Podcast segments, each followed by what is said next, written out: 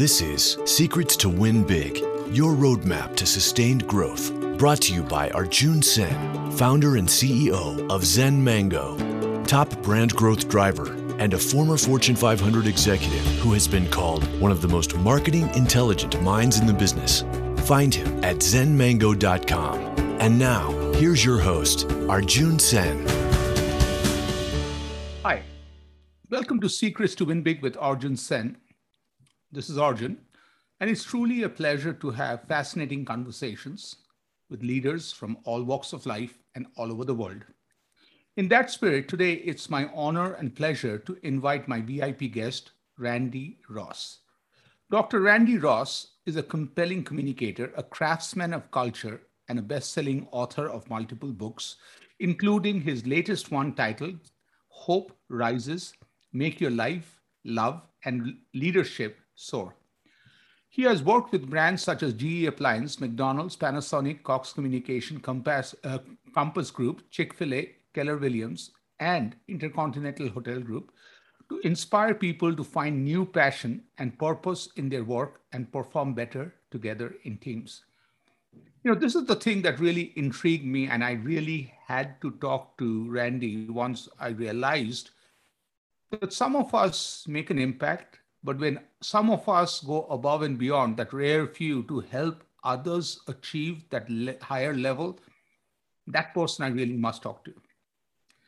Currently, as a CMO of Remarkable and former Chief People Officer of North American Automotive Grouping Incorporated, he utilizes his experience to engage audiences worldwide with his keen insight and good contagious humor. That's the good contagiousness we need right now. Randy, welcome to Secrets to Win Big. Arjun, thank you so much. It's a pleasure to be with you today. So Randy, I start, want to start with the practical information of overcoming setbacks and challenges is sometimes is what you focus on. So what's your story, your background that started your journey to help others? What were some of the challenges and obstacles you have overcome to arrive at where you are and adding impact and value to us all? Well, I'm happy to go back and kind of retrace some of the steps for you, Arjun. Uh, for me, uh, like many people, I'm a I'm a serial entrepreneur. I, I love to plant things. I love to, love to grow things, and um, and I've done that for the majority of my life. I've had the privilege of working with some some wonderful organizations, but in the early days of my career, um, I spent a lot of time in the not-for-profit space. As a matter of fact, uh, built a, a large, thriving organization in South Florida and was at the helm of that organization. We were doing great good in the community. It was high packed. We were high impact. We were growing rapidly.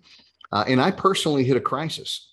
Mm-hmm. Um, uh, for me, uh, th- there was a series of challenges that came my way. Uh, first, unfortunately, I, I lost my wife and I found myself to be the the single parent of two pre-adolescent children. Um, and my whole life sort of collapsed. It was one of those things that emotionally and and spiritually was a devastating time for me. Uh, and shortly on the heels of that, I, I, lost my my dream job, my ideal job, which I never imagined would ever happen. But I found myself in a situation where I was I was uh, overwhelmed. I was challenged emotionally. I was stretched spiritually. Um, and I came to a place that honestly, I, I was just rather hopeless. Mm-hmm. And it was in that period of time that I began to, to understand what was required to rebuild life after you hit a wall. What, what does it mean to, to start over from scratch? What does it look like to take on the biggest challenges of life and be able to see on the other side of that, not only a brighter tomorrow, but really to be able to build for yourself your own blue sky life. And it was in that period of time that I began to explore a lot of the principles and practices that we teach currently to corporate leaders around the globe. And that's how do you how do you face challenges? How do you overcome obstacles? How do you sustain yourself during the greatest storms of life? And then how do you come out on the other side with something of value that you can offer to other people who may find themselves in a similar situation? Because to your point that you made earlier, you know, life is not just about growing to become your best self. There's a lot of conversation around that about finding your purpose. It's about being your best self.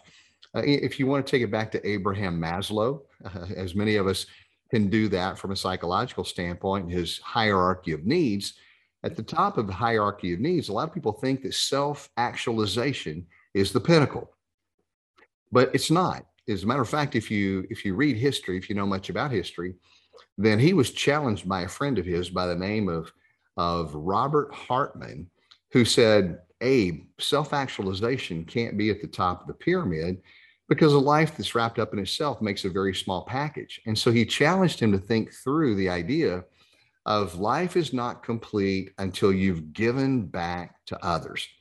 And so in his last writings that were not widely published, he added a tier above self uh, excuse me self actualization and it's actually self transcendence which means that life is not complete until you've until you've done good until you've left a legacy until you've left something behind that makes a substantive difference in the lives of others. And i think that's that's what we embrace and that's what we teach. As i'm listening to you and as i listen to a lot of leaders what i find is there are three dimensions leaders play in level one which is everyone I call that the world of one of many, which takes excelling in what you do. You really have to be good at what you do.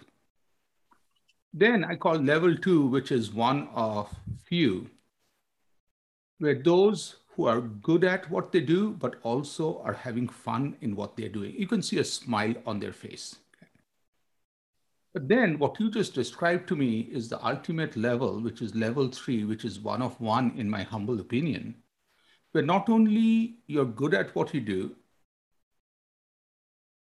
you're having fun, but you're making an impact on others. Because to me, that's the legacy. It's literally the good pyramid scheme where you are influencing others and they go on and make an impact.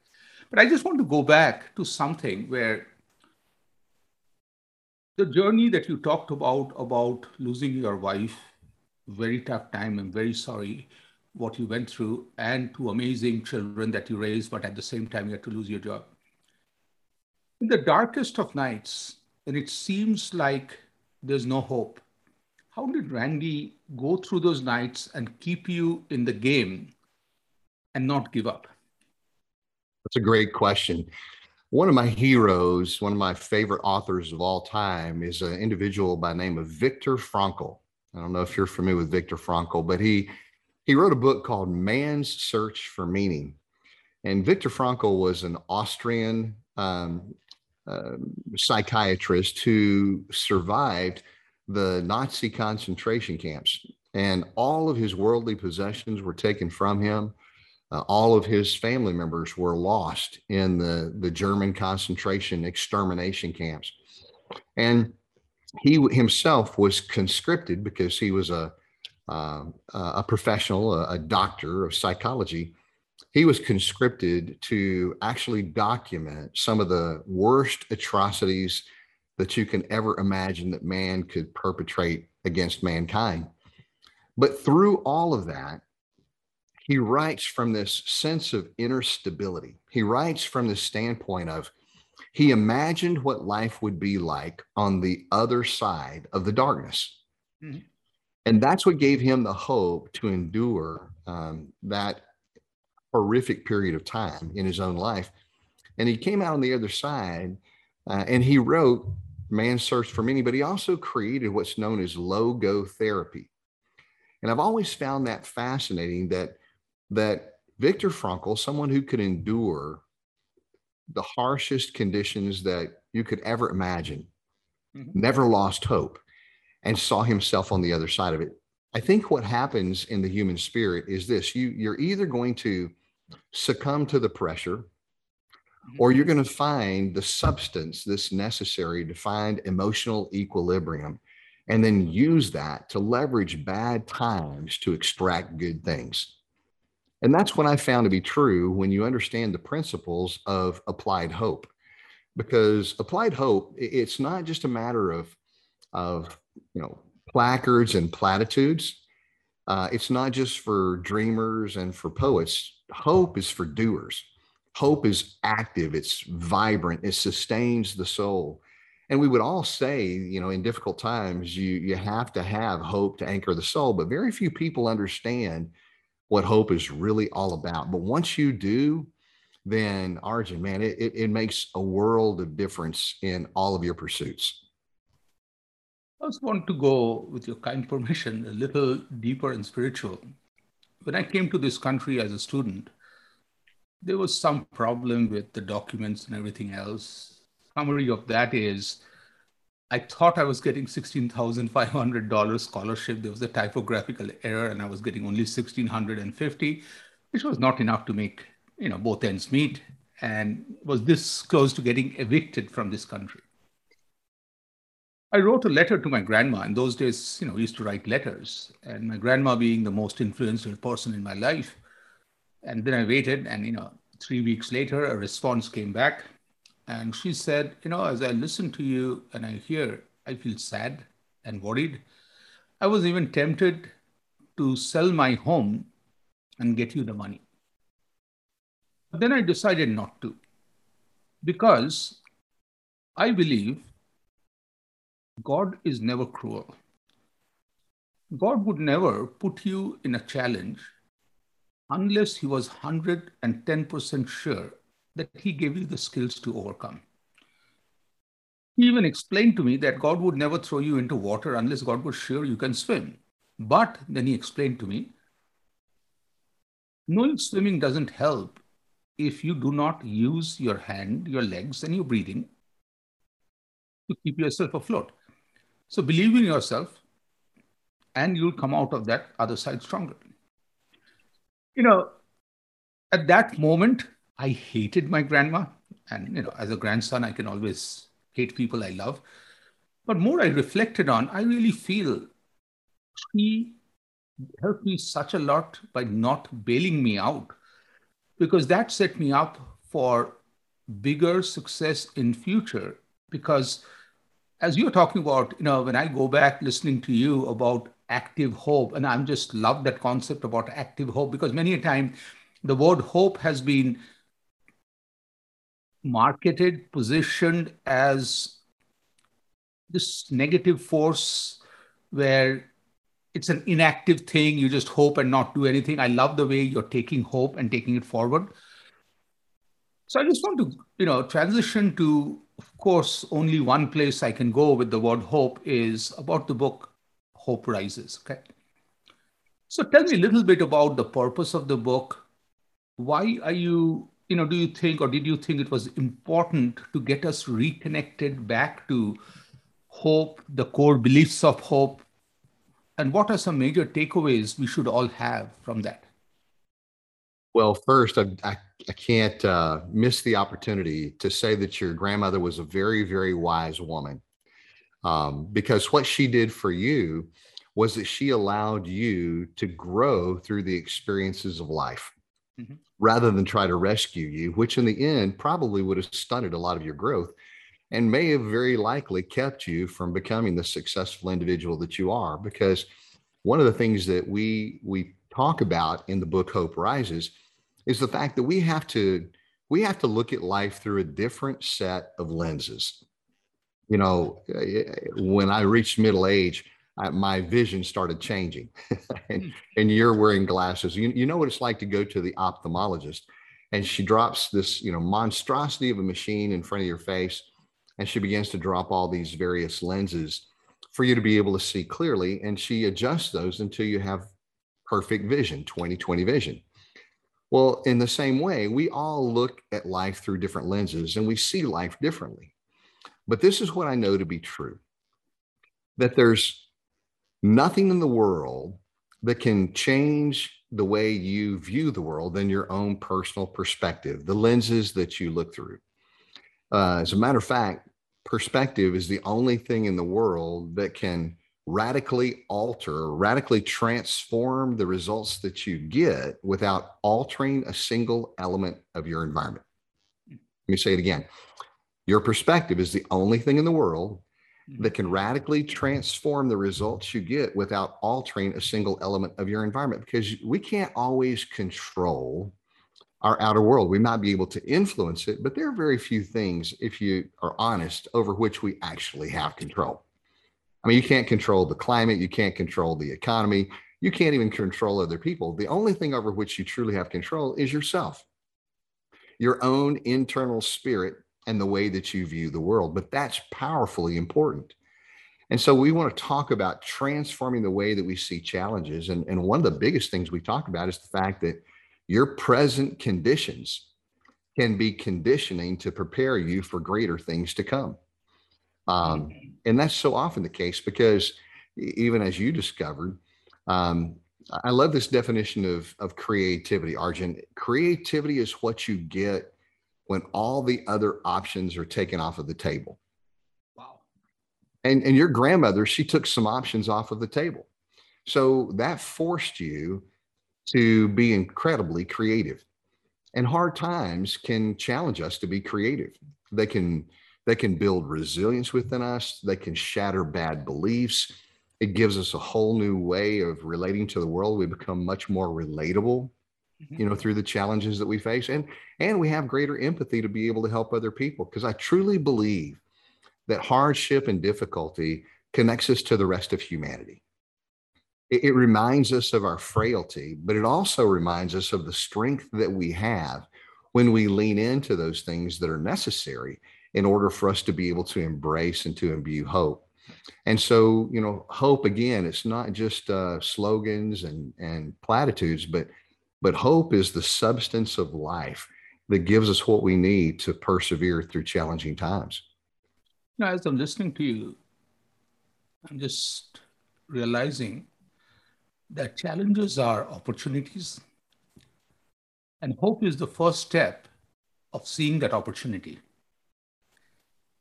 I want to go back to my grandma's story. And when I went back, I said, I cannot believe you would not rescue me. She looked at me and she said, Rescue is God's job, not mine. Okay. And the smile on her face, and she then pinched me by saying, Look, you turned out okay. And I just feel that as you are talking about perspective, perspective is so incredibly important because, again, I'll digress for a second. I was in New York watching this golf putting contest when I realized that everybody was gathering around one hole. Like, like 90% of the audience, spectators were there. So I had to go there.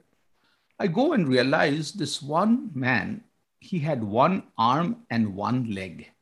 Hmm and he was putting and he uses his putter as a crutch as he walks. But in golf, as you putt, at that instant, you cannot anchor your body to the putter, you cannot connect it.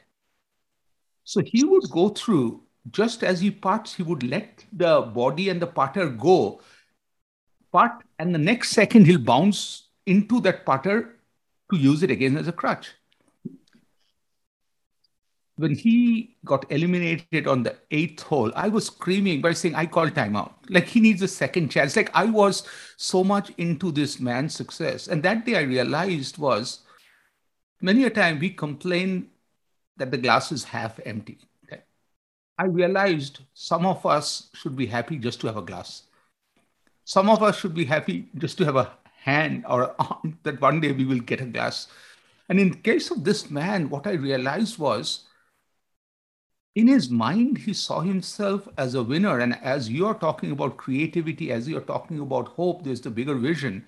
And I really think that what you're unleashing in people is really fascinating.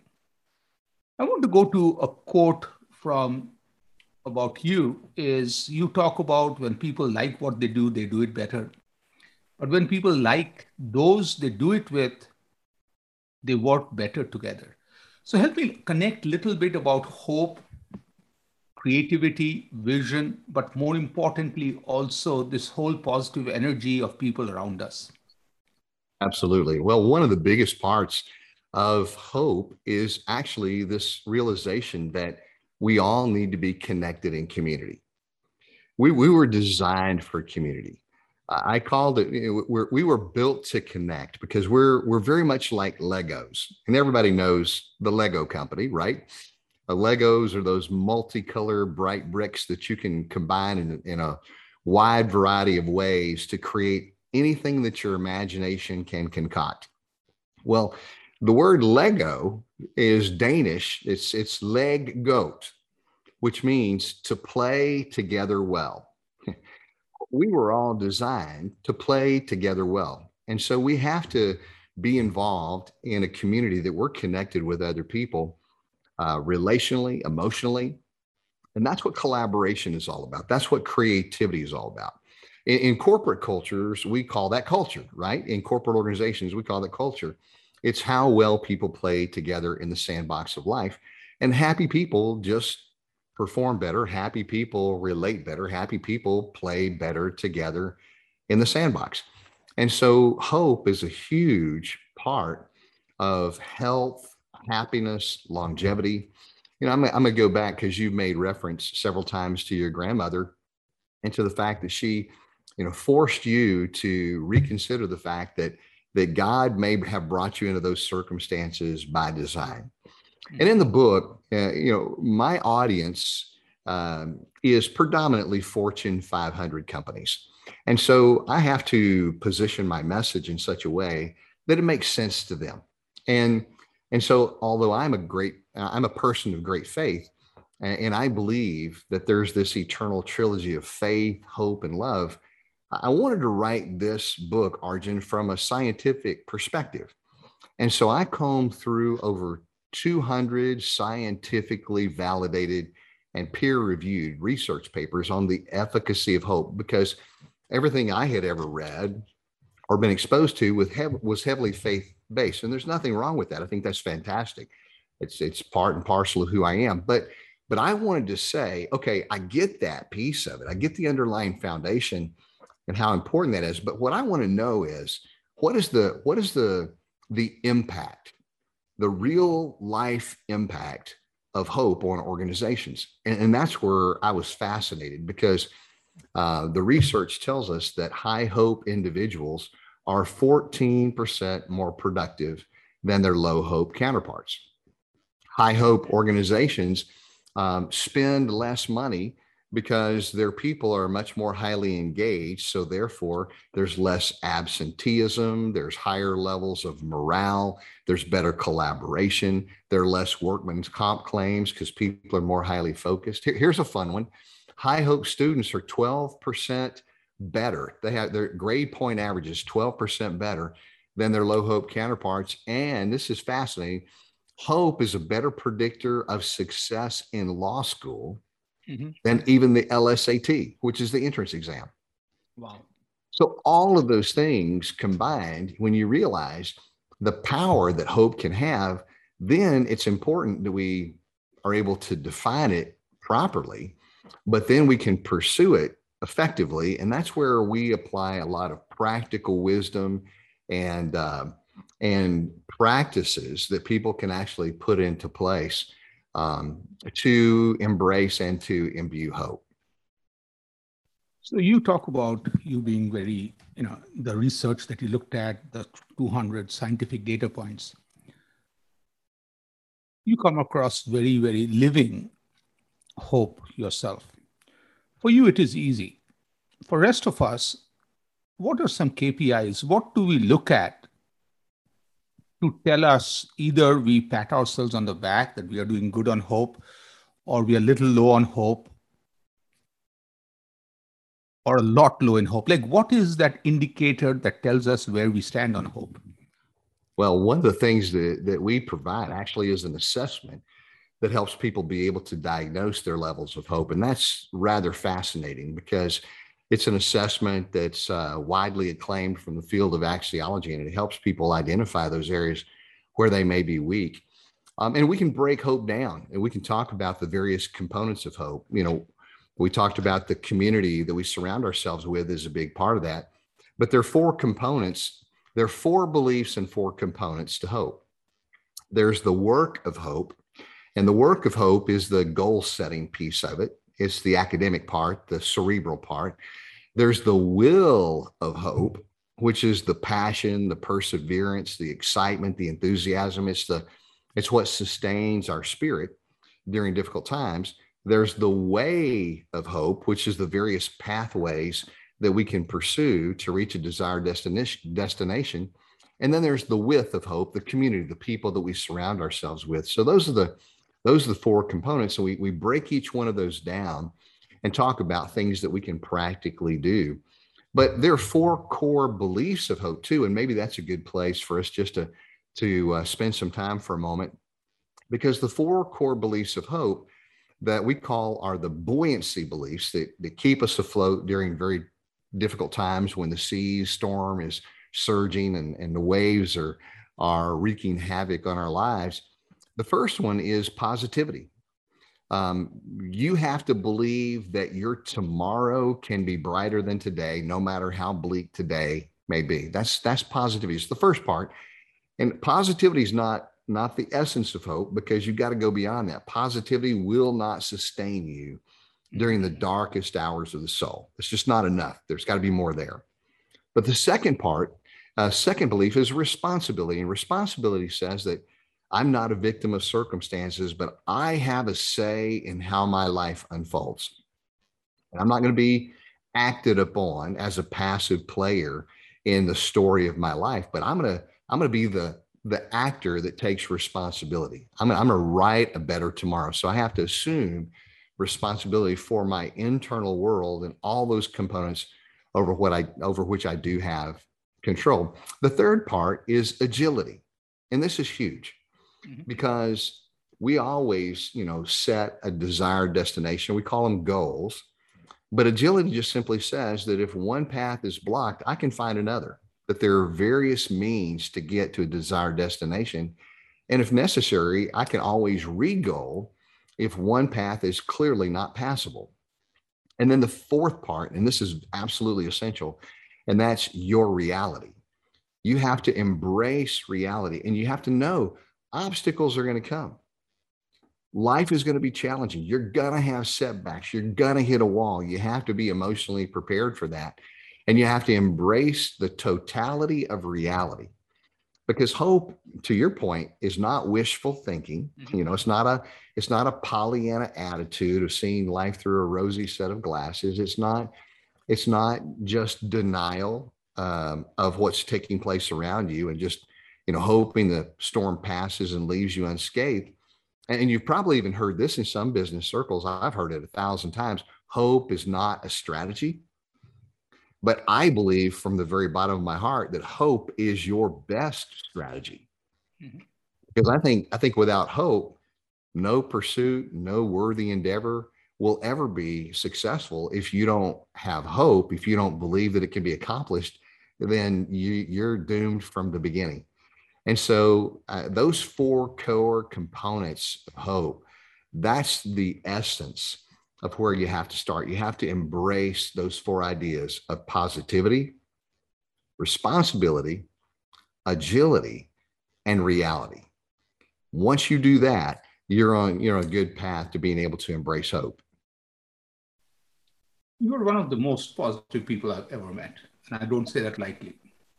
But now I want to ask you a human question. You are just as human as me and rest of us. If you and I aren't working together, there would be days you will be frustrated with me. There are days you'll be upset at me. And there are days we'll go beyond upset. Okay? How do you process those emotions and get back to positivity? Great question. Because we all face those things, right? Mm-hmm. Um, we are human. It's no point denying those emotions. Absolutely not. You know, because that's that's part and parcel of the human experience. And, and I think again, it's not a matter of just having a sense of positivity.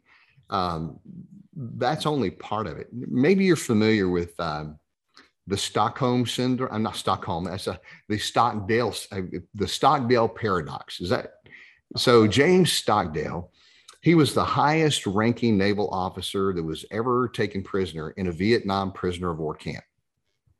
And he survived the entirety of the war. And, and he came out, you know, through through those difficult times. And, and Jim Collins actually interviews him in his book, Good to Great. And he asked Stockdale, he says, So what's the secret of survival during tough times? And Stockdale said, Well, you, you have to have this belief that, that you will, in the end, you will be able to persevere. And he that that sounded really great. And and so Collins goes on, he says, So who did not who did not survive the camps? And Stockdale said, Oh, that's easy. He said it was the optimists. Hmm. And it, it caught Collins by surprise. You said the optimists. I thought you said you had to have the the perspective that in the end you would persevere. He said, You do, but he said, You have to believe that in the end you will persevere. You have to have that, that positive attitude, but you also have to have the discipline to embrace reality, no matter how difficult it may be. Here's where it comes into play. He said, The optimist would say, Hey, by Christmas, we'll be out. The war will be over and we'll be home. But Christmas would come and Christmas would go, and there'd be no change and then they say well by easter we'll be we'll be out. The conflict will be over. But easter would come and easter would go. And then they say well by thanksgiving. But it, but thanksgiving would come and thanksgiving would go. And they eventually died of a broken heart because they lost all hope. Uh, hope is not just positivity. We all have dark days. We all have challenging relationships. We all have difficult team dynamics. We all hit a wall. It's not a matter of just mentally willing ourselves through that. It's a matter of being able to embrace reality and understand that is part and parcel of the human experience. I am going to be discouraged. I am going to be, you know, at times uh, disappointed. I am going to be hurt. I am going to be offended. But what I have to do is I have to maintain, maintain emotional equilibrium. My soul internally has to be stable. And when that takes place, then I can act out of that stability and respond appropriately to the world around me. And so, you know, again, a big part of the challenges that we go through, I believe, are, are designed to create within us stability, but not only that, resilience, but also empathy and relatability. And so, not everybody in my world is uh, what I like to describe as a balcony person. They're not all people who stand and cheer me on. They don't, I don't always get a standing ovation for the things that I do. Just like everybody else, I've got my critics. But I have to see even those critiques that come my way is opportunity for growth and opportunity for advancement. So again, it gets back to what's the perspective that you bring to that particular experience. And, and I'll tell you, you know, Arjun, sometimes life has to teach us lessons that we're unwilling to learn any other way. And, and that often happens. And it happens to all of us at some point in time or another. And so I think the thing that we can do to help individuals most is to help them realize, and our kids need to realize this as well, that hard times are going to come. It's not a matter of if, it's a matter of when. And so, how will you address those situations? Will you allow them to crush you under the weight of those challenging times? Or will you allow those challenging times to refine you and develop in, within you an indestructible core based upon the values that you hold to be most dear? And when we have an indestructible core, then there's nothing on the outside that can destroy us. Now, as you were sharing, what I kept realizing is we need to keep our soul stable. Everything can happen outside, but that part needs to stay calm, undaunted, like totally the spirit has to stay true without the hope realize, stays right there. Adversities can hit me anywhere and everywhere. And I'm just going back to, you know, my favorite scene from Monty Python where, you know, the knight says it's just a flesh wound. This guy has lost his arm leg. Like he still is in the fight because right. he doesn't see that.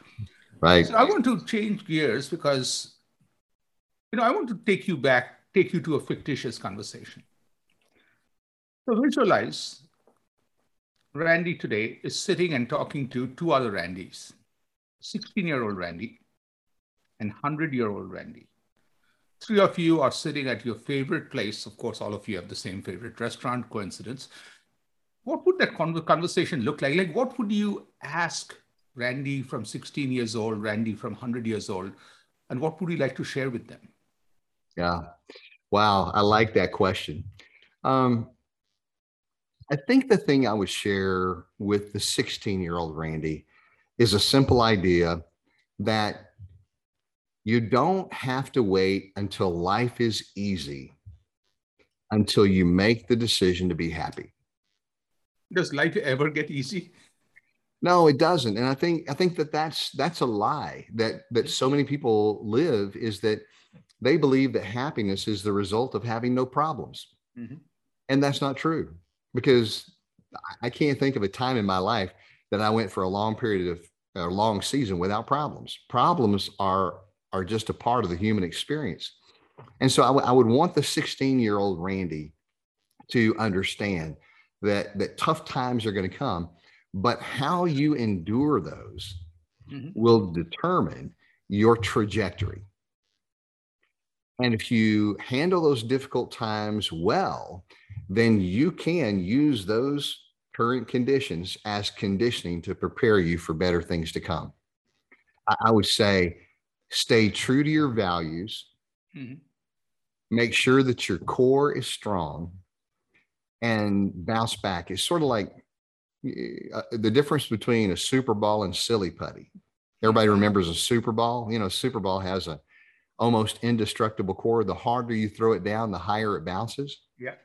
But silly putty, when you apply pressure, it compresses and it adopts to its environment. And I would say, don't be like silly putty. Don't conform to your environment, but be transformed by the renewing of your mind. You know, set your sights on higher things and bounce back.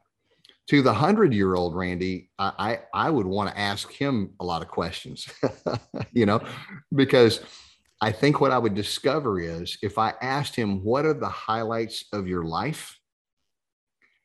I think he would say, probably the lessons that he learned out of hardship. Mm-hmm.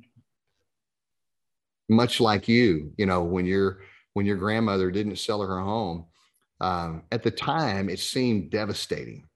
But looking back on it now, you're probably more circumspect and you're probably much more appreciative of the fact that she forced you to dig down and reach deep within yourself mm-hmm. and draw out resources out of your own spirit that maybe you never even imagined were there. And it was probably one of the greatest gifts she could have ever given to you. And I think the hundred year old Randy would look back and he would probably reflect upon those difficult times as being milestone moments in his own life that were um, that were were pivotal and uh, and set him on a, a totally different trajectory. You know, I ask this question nearly every time, and what fascinates me is nearly every time the hundred year old person reflects on the tough times and the wins through those and not the goofy times, the 50th anniversary and the 40th, because that's really amazing. You know, one thing also what really hit home is commitment to do things. And as I told you about, my grandma used to write letters, and as I reflect on these letters, grandma is not here anymore, but her thoughts are there, inspirations are there for a lifetime. What I realized was this whole concept of doing tomorrow doesn't work. Either I do it or I don't. I've taken snooze out of my equation. In the morning, one alarm, I'll make a choice get out of bed or don't get out of bed. I will go to the gym today. There's no going to the gym tomorrow. Like tomorrow's decision will happen tomorrow. I cannot ever use that as an excuse. Today I'm a little tired.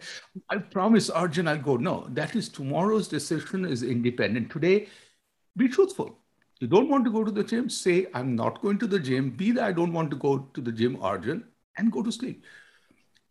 And this is another thing, another woman in my life, my amazing daughter taught me is in life, we all get wake up calls. What we do with those wake up calls defines us. Some of us snooze through, some of us don't hear, and that's really fascinating. So, Randy, this is an incredible conversation with you. I truly appreciate you taking the time. Is there any final thoughts, a question, or something that I should have, would have asked you, but I didn't? Anything you want to add? Because I'm Like this, I have to listen to it myself a few times to truly get the nuggets you shared with me. Well, I would just simply say that for anybody who wants to elevate their level of hope, I would encourage them to get a copy of the book, Hope Rises, because two of the things that we talk about, we, we give 10 practical ideas on how to elevate your hope. And the first one is to set goals that are based upon your character. You know, we all are familiar with goals that are about accomplishments and, and, uh, you know, gaining competencies and things like that. But not many of us think about our goal setting as being those things that involve our character. How is your character going to grow? That's the first part. But then the second thing, and you just mentioned it, that's why I want to play off of it, is that the second thing you have to do is you have to establish routines because when you establish routines, it eliminates the debate. And you get through, you don't have to have that internal dialogue with yourself where you talk yourself out of it and you play all kinds of mental games. But by establishing routines, you eliminate the debate. And there are a lot of other wonderful, wonderful ideas that we unpack in the book that can help people um, embrace and engender a greater sense of hope within their lives. But um, I would just say this in closing that that when we realize the power and the impact that hope can have, and if we define it properly, and if we embrace it wholly, then it can make a tremendous difference in our lives. And I'll just close by saying this that that peace is the emotional response of faith. Joy is the emotional response of hope. And love is the expression of them both. And so faith, hope, and love are intricately intertwined together. And when we get that combination right, then our soul is filled with peace, our life is filled with joy, and we live out the expression of love as we create value for other people. And that's when life really gets fun and life really gets exciting because we get beyond our own challenges. We embrace whatever life throws our way and we leverage even bad times to accomplish great good feats. Thank you, Randy. I think this has to be the conversation where I've used the inaudible sound, hmm, maximum number of times. I don't think I have ever used it that many times, and that was the wisdom from you. For uh, all of you who are listening, this book, Hope Rises, Make Your Life, Love, and Leadership Soar. I want to read it myself because I haven't read it yet. I need to be truthful. And the reason I want to read it is because Randy is sharing from what he lives, what he practices, but what he also uses to help other others live successfully. And the second part, what I like is even though he works primarily with, you know, business leaders at the highest level, this book is focused on life, love, and then leadership. Because what I realized that if I don't have a life worth living or love in my life, I'm not talking about romantic interest, it's overall love for humanity. It's very tough to be a leader because leaders need people to follow and that's the reason this really conversation fascinated me because initially i thought it's a very clever name for a book but this conversation made me realize wow this is a book i really want to put on my reading list and get to it thank you randy for truly a fascinating conversation thank you all for listening to secrets to win big I have, as I always tell you, it's about me. I have the best seat in the house to have these fascinating conversations. I'm just kidding. And looking forward to bringing you another conversation. Till then, stay safe and happy listening. You've been listening to Secrets to Win Big with Arjun Sen, founder and CEO of Zen Mango, top brand growth driver, and a former Fortune 500 executive who has been called one of the most marketing intelligent minds in the business. To learn more, visit www.zenmango.com. Share this podcast with your friends and subscribe wherever you like to listen to podcasts. This podcast is a part of the C Suite Radio Network. For more top business podcasts, visit c-suiteradio.com.